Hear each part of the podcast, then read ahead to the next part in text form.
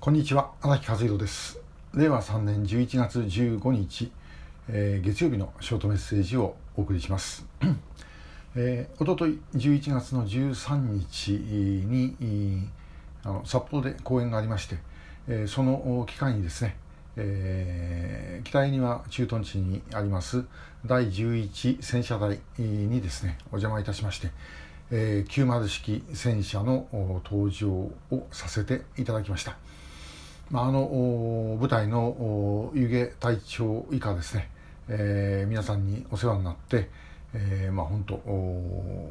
素晴らしい体験をさせていただきました、まあ、この場をお借りして、えー、お礼を申し上げます。で、えーまあ、いろいろアテンドしてくださったあの前の元の隊長の谷口さん、えー、現在あの恵庭市役所で防災官されてますけどもまあ本当にですねあの詳しく説明をしていただきました。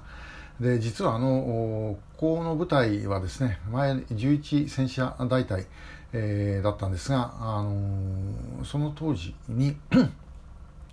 えー、講演をしたことがありまして、えー、その時にですねあの私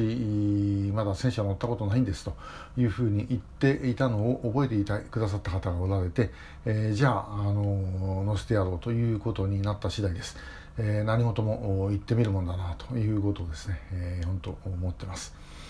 で、えー、まあ戦車の中のことはですねあのあんまりお話ししちゃいけないことに、えー、なってますまあなってますって言ったとですねもう機械の本当もうそこら中機械だらけですから、えー、何が何なのかですねあのよくわかんないんで、えー、私がいくら話しても、えー、スパイにはならないと思うんですがあまあでもともかくですね、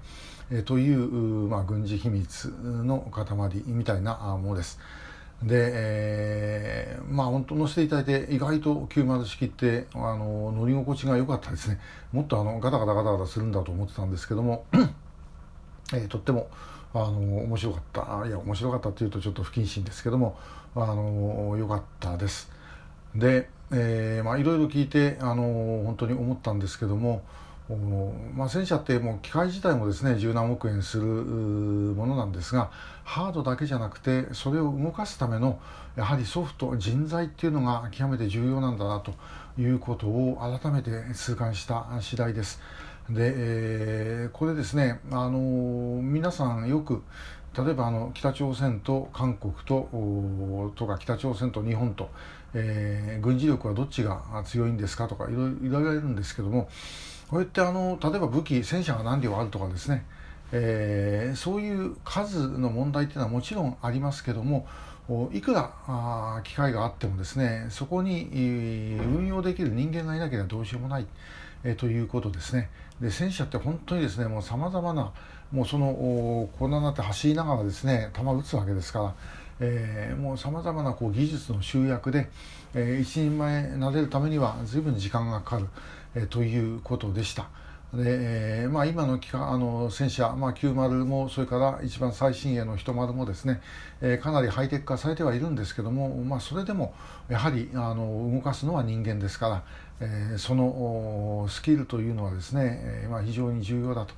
でまあ、しかし一方でまあ、今あの自衛隊はかつてのソ連が着上陸してくるということを想定した北方重視からあ、まあ、中国が南西諸島にですねやってくるということを前提とした、まあ、あの西方の重視というふうに変わっておりまして。まあ、あの戦車自体はだんだんだんだん減らされるということになっています。で今の、まあ、今回お邪魔した第11戦車隊も元は大隊でですねえー、そこから中隊が抜かれて、えー、減らされていると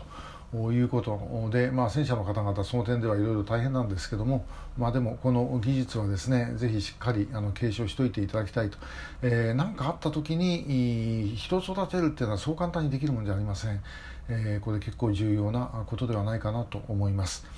で、えー、あとちなみにですねこれ自衛隊の各、まあ、陛下あ陛下っていうかあのえーとまあ、それぞれのですね普通科ですとかあの特科ですとか、えーまあ、いろんなこう職種ですねがありますがあその職種の中でも戦車の方機構科の方ですね、えー、これやはりあの性格的にも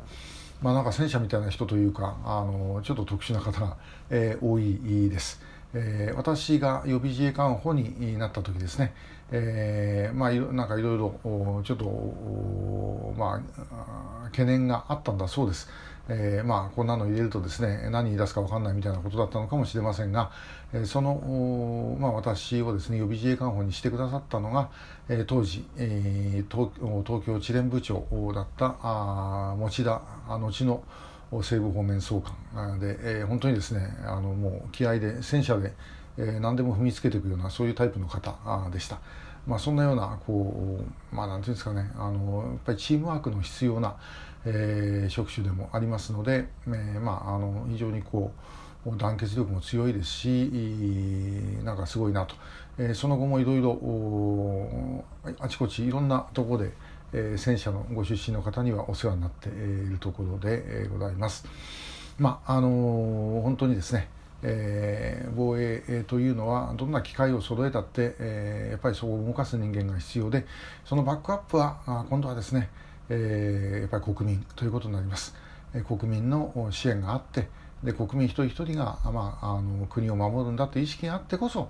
軍がちゃんと動けるということですね、えー、ぜひあの皆さんをご協力をよろしくお願いいたします、えー、今日は戦車のお話をさせていただきました。今日もありがとうございました。